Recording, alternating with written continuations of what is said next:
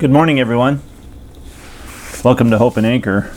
Here we are back again in a place we never really wanted to be again, in quarantine.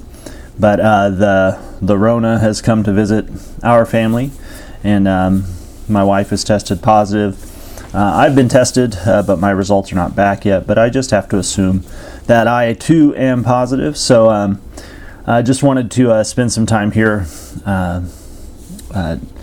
opening God's Word and spending time with you. There are people who are gathering at our Hope and Anchor church building this morning, but as luck would have it, I have all the cameras here at my house. So anyway, I wanted to make sure that everyone who is not able to gather physically in worship at Hope and Anchor is still able to gather virtually and kind of join together in turning our hearts toward the Lord and really centering our attention in this Advent season as we prepare for the arrival of our Lord and Savior Jesus Christ. So, that being said, I'd like to start this morning with our Advent readings, and this will be kind of our gathering prayer for today. So if you'll join me. Oh God, we light the fourth candle of Advent today. We hear your angel Gabriel, and we witness the faith of Mary. Fill us with your grace and light. We recall the times we have struggled, but said yes anyway. We know times when God has filled us and our world with blessing. We remember times of great joy when, although it may have been in struggle, God has filled us with hope, love, and peace. Mary was a young, strong, and faithful woman. Even though her life was not easy, she heard God's voice and she said yes. Her song was a prayer that would uplift those who were downtrodden. Her lyrics shattered the proud and called the world to change. She would bear within her the promised child, Jesus, the light of the world. This Advent, we respond to God's beckoning to us all as well. Shine on us, O God of justice. Guide our path through gloom of night. Bear within us wisdom's glory. Come to us, O Christ, the light. Revealing God, visit us and fill us with your Spirit. Bring your good news to life within us. Give us courage to carry your light into the injustices and the shadows of this world. Amen. All right, well, throughout Advent, different people from church on the leadership team have been teaching on different aspects of the Christmas story as we find in Scripture. And today was my opportunity to talk about the wise men from the East. And so I did some study and I really enjoyed putting together this message. As you know, there's a kind of a unique occurrence happening this week. In fact, tomorrow, Monday, the 21st of December, Jupiter and Saturn will be converging in a closer way than they've done in 400 or 800 years, depending on the source that you listen to.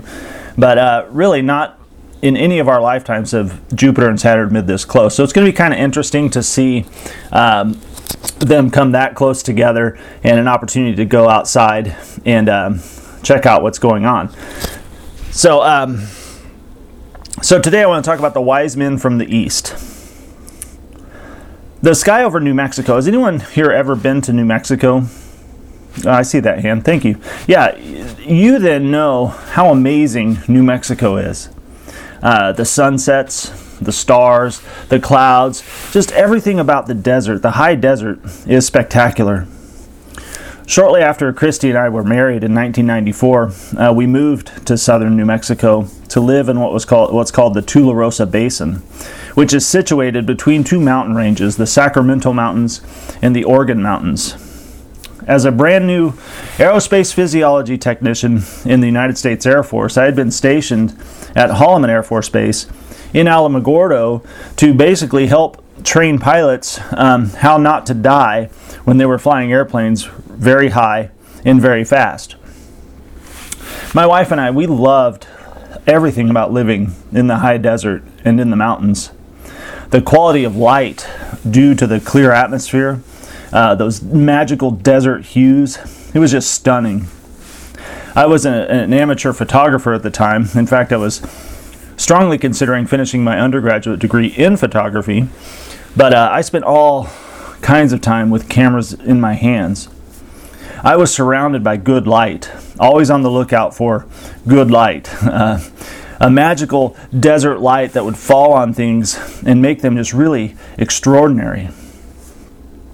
Especially what's called during the magic hour, that 1 hour after sunset, or before sunset and 1 hour after sunrise. It's called the magic hour. During that hour, the magic hour, New Mexico would really come alive and have this otherworldly orange and golden glow. The marvels, however, did not end at sunset. The desert sky at night was also spectacular, so dark and deep, with its clear atmosphere, with no light pollution, and this seemingly endless depth of stars.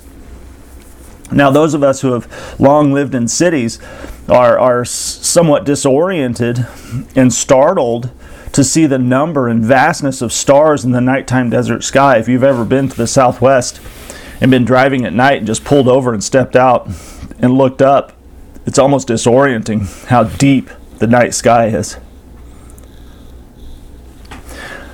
Because what we're seeing without the light pollution from the city and from human-made structures, it reveals the full splendor of God's creation that's always above us, but oftentimes obscured. It's oftentimes diminished by our electric lights. I recall one time Christy and I were driving north through the desert from Alamogordo. I don't remember exactly where we were headed. I think we were going to Albuquerque or maybe up to Colorado. But either way, it was late, the sky was clear, and there was a full moon high in the sky. You could see off to the right, you could see the mountains outlined against the sky. But then suddenly up ahead, a bright light streaked across the sky from west to east. It was a brilliant light that illuminated the desert. It illuminated the interior of our car. It descended and then it extinguished just above the horizon. And I remember Christy and I both, we sat there, we saw it, and we just were amazed. Like, what was that? We were struck by its radiance. We talked about it for a few moments and then we drove on. Several minutes later, the road hum and the monotony of the nighttime desert highway took over again, and the thoughts of that shooting star began to fade. But then suddenly, I noticed something arrayed across the sky where that meteorite had traveled. It was a silver, moonlit trail in the high atmosphere. Never before had I seen a meteorite leave a visible scar in the sky. That line of ethereal fumes, whether it was smoke or just condensation, it lingered in the sky and it was glowing in the atmosphere until we had passed underneath it, until it had passed slowly over our car and began fading into the distance behind us. That was a remarkable experience and something I'd never seen before. And frankly, something I've never seen since. I'm thankful that my wife and I were there to witness that occurrence. The sky has always fascinated us. It's long been an object of curiosity and wonder. You know, before the advent of artificial lights and things like GPS, global positioning systems, the sky held more than just fascination for mankind. The sky was essential for the marking of time, the measuring of seasons, and the basic navigational guidance that we needed to cross the seas. Millennia of humans have watched and studied and recorded the movements of heavenly bodies to determine the calendars and even to predict future events. Thus, this is why kings in antiquity, they often employed wise men or astrologers. Now, in this era of time that we read in the first century, there was no distinction between astronomers and astrologers. Perhaps you know the difference. An astronomer works with telescopes. An astrologer works with horoscopes, right? You know the difference? Okay, but in this time, this pre-Enlightenment time, whatever, first century, there was no distinction between the work of an astronomer and an astrologer, because there was no perceived separation between the natural and the supernatural. There was this deep connection in all creation, There was a vibrant correspondence between the earth and the sky. So then events in the heavens signaled events taking place on the earth and vice versa. Thus, these wise men employed by the kings, they monitored the sky. And their job was to keep the rulers and the kings abreast of events and happenings, of good fortunes, of omens, and of threats. So the king of Persia at this time was no exception. He employed many wise men, and these wise men were called magi or magi. And their job was to watch the stars. Their job was to watch the stars and to notice planetary activity and stay on top of those trends and events reflected therein. Now, at this time, the dominant religion in Persia at the time of Christ's birth was called Zoroastrianism. Zoroastrianism. It was a monotheistic, dualistic religion founded in the 6th century BC by an Iranian prophet named Zoroaster. So, more than likely, the Magi, the wise men we read about in Matthew chapter 2, were Zoroastrians. So, why am I bringing this up? Well, I think it's important to notice. The wise men that came to bring Jesus gifts, that came to worship the King of the Jews, they were not Jews. They were not Jewish. They were not Christians. They were pagans. They were pagans from a very different culture, from a very different religion, and they were only distantly familiar with Israel as a nation and only vaguely aware of what was happening in Palestine. Suffice it to say, they were certainly not part of God's chosen people at the time. They were not part of those called out from slavery in Egypt that God called to himself through Abraham, Isaac, and Jacob. So the story of the wise men in Matthew chapter 2 shows us something of God's heart, and this is what I don't want us to miss today. When we read this story, we are surprised. We catch a glimpse of God's heart, and we are surprised by something unexpected and ultimately very, very reassuring. In the Magi coming to worship Jesus, we discover that the good news of Jesus Christ is for everybody. It's for all people. It's for Jews and Gentiles. It's for those who are close and those who are far away. It's not just for insiders, but it's for outsiders too. It is for all who will come. And that is good news. Let's look in our Bibles at Matthew chapter 2. This morning, let's read Matthew chapter 2, verses 1 through 12. Jesus was born in Bethlehem in Judea during the reign of King Herod. About that time, some wise men from eastern lands arrived in Jerusalem, asking, "Where is the newborn King of the Jews? We saw his star as it rose, and we have come to worship him." King Herod was deeply disturbed when he heard this, as was everyone in Jerusalem. He called a meeting of the leading priests and teachers of religious law and asked, "Where is the Messiah supposed to be born?" "In Bethlehem in Judea," they said, "for this is what the prophet wrote. And you, O Bethlehem, in the land of Judah, are not least among the ruling cities of Judah. For a ruler will come from you, who will be the shepherd for my people, Israel." Then Herod called for a private meeting with the wise men, and he learned from them the time when the star first appeared. Then he told them, "Go to Bethlehem and search carefully for the child. And when you find him, come back and tell me so that I can go and worship him too." After this interview, the wise men went their way, and the star they had seen in the east guided them to Bethlehem. It went ahead of them and stopped over the place where the child was. When they saw the star, they were filled with joy. They entered the house and saw the child with his mother, Mary, and they bowed down and worshipped him.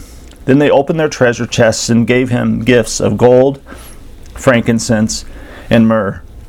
When it was time to leave, they returned to their own country by another route, for God had warned them in a dream not to return to Herod.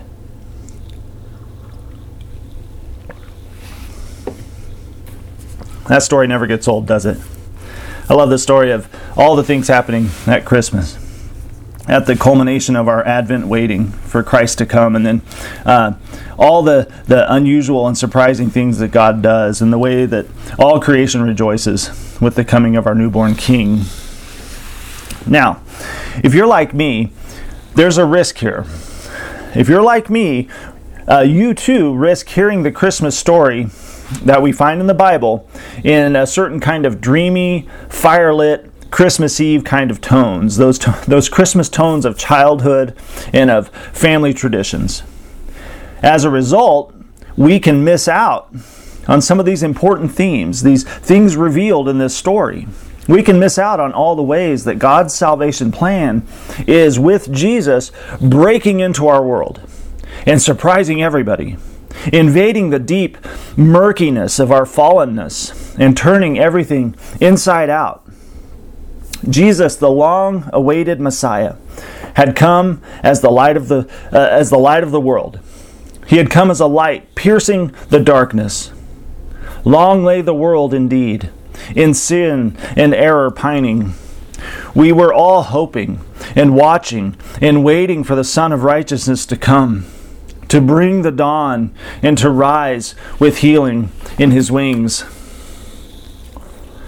It's important to notice, and it's important to hold on to, Jesus didn't come just to be Israel's deliverer. Jesus didn't come only to fulfill Jewish hopes. Now, sure, it began with Father Abraham. It began with Abraham, Isaac, and Jacob, but it spread out from there.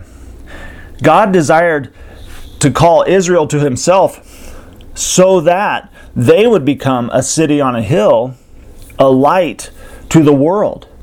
From the outset, God's ultimate desire is to heal all the nations. One of the commentaries I was looking at to prepare this message is called the InterVarsity Press New Testament Commentary. It captures this truth in this way. A microcosm of Matthew's Gospel as a whole, this passage we read in Matthew 2, 1 through 12, reminds us that we must preach the gospel to all people because we cannot always predict who will hear the message and who will not. Those we least expect to honor Jesus may worship Him, and those we least expect to oppose Him may seek His death. Although the Bible forbade divination, which includes astrology, for one special event in history, the God who rules the heavens chose to reveal Himself where the pagans were looking. Without condoning astrology, Matthew's narrative challenges our prejudice against outsiders to our faith. Even the most pagan of pagans may respond to Jesus if given the opportunity. What a resounding call for the church today to pursue a culturally sensitive yet uncompromising commitment to missions. Jesus is for all who will receive Him, and God may provide Jesus' servants with allies in unexpected places if we have the wisdom to recognize them. I love it. So, this Advent, as we prepare to welcome Christ at Christmas, may we welcome also the gospel imperatives we find in this story. There are two key lessons we can learn here in the story of the Magi, in the story of the wise men. Number one, God is full of surprises. God is full of surprises. Number two, He uses His people to help others discover His salvation. So, number one, God is full of surprises. Into the very story of God sending a Savior to His chosen people, Israel, He invites the outsiders in to play an important role in that story. God invites the outsiders in, and in doing so, He sends a compelling signal to the world. Just as He sent the star as a signal to the wise men who were watching the sky, in this story, God is sending a surprising signal to the world that the outsiders can become insiders. Those who are far away can come close. What's interesting here, and timely, by aligning Jupiter and Saturn, God wrote a powerful sentence in the sky. The King of the Jews is born. In first century Persia, did you know that the planet Jupiter, which was visible in the sky just like it is for us now, it represented to them the king planet. Jupiter was the king planet.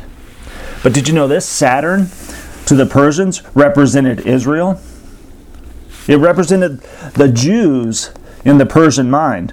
So, to see Jupiter and Saturn converging together like they will tomorrow, if this was the case, if there wasn't some other magical or a star in the east, if it was indeed a convergence of Jupiter and Saturn, I think it's pretty interesting to think that to the Persians who were watching the sky, the wise men, the magi, the astrologers, when they saw Jupiter and Saturn converging, to them it was writing a powerful sentence in the sky that says, "The King of the Jews is born."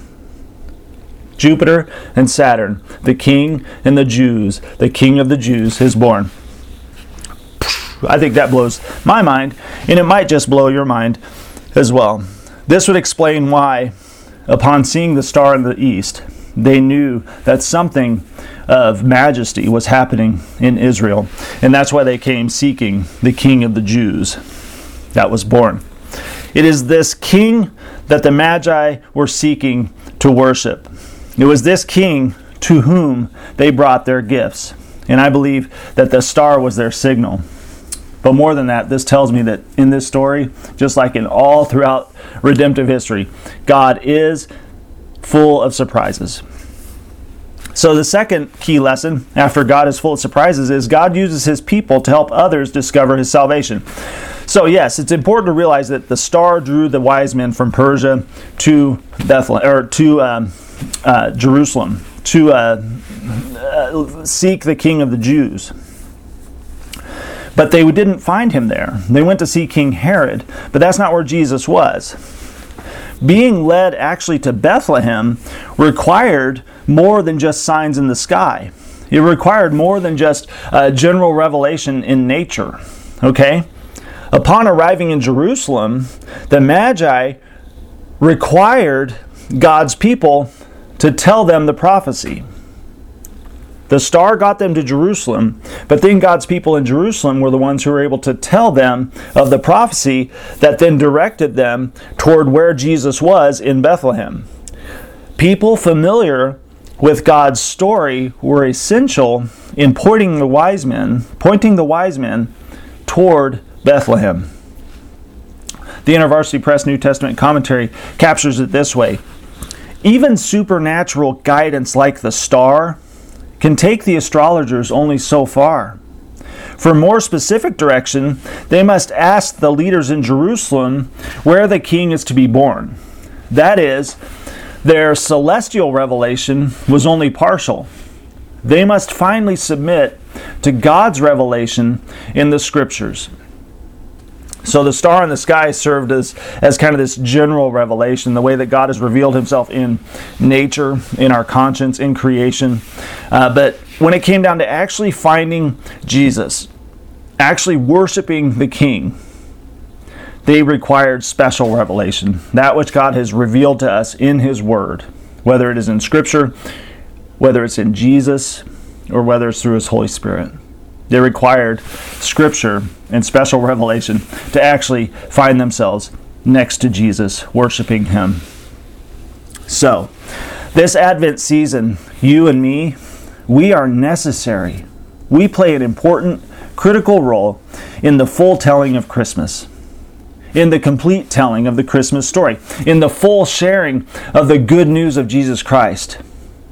You know, we never know who God is drawing to himself. We never know what signs he is putting in the sky, what signals he is putting in full view that's drawing people in. Whether he's doing it in the sky, whether he's doing it in relationships or just plain circumstances. God is about drawing people to himself. The good news is good for everybody. And so God is drawing people to himself, so we must pay attention.